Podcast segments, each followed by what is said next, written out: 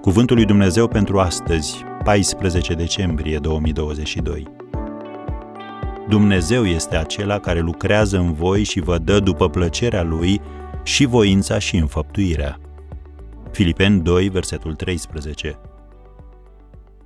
Dumnezeu dă după plăcerea Lui. Motorul mașinii tale este sursa ei de putere. El este activat atunci când acționezi cutia de viteze. Numai atunci ai viteza necesară pentru a ajunge la destinație. Ce putem învăța de aici?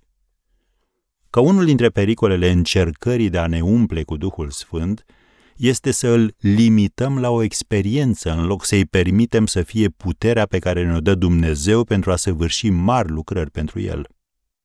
În Noul Testament, când cineva era umplut de Duhul Sfânt, se întâmplau minuni. Oamenii se întorceau la Hristos, aveau loc vindecări, au ars toate cărțile de vrăjitorie în piața din centrul cetății. Vezi faptele apostolilor 19, versetul 19. Creștinii de atunci nu au sărbătorit lucrul acesta doar în biserică, ei au dus sărbătoarea și pe străzi.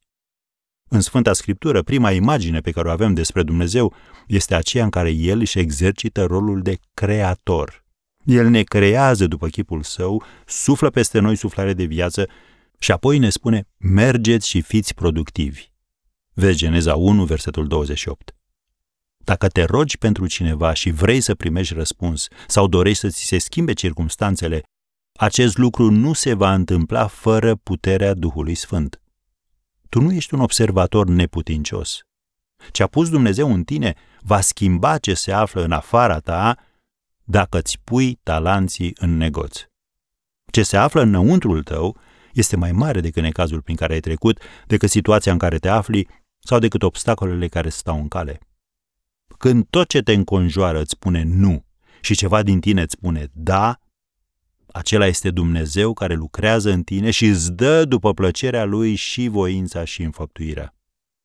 Partea cu voința este datoria ta, partea cu înfăptuirea este lucrarea sa. Când vei sincroniza aceste două lucruri, viața ta se va schimba.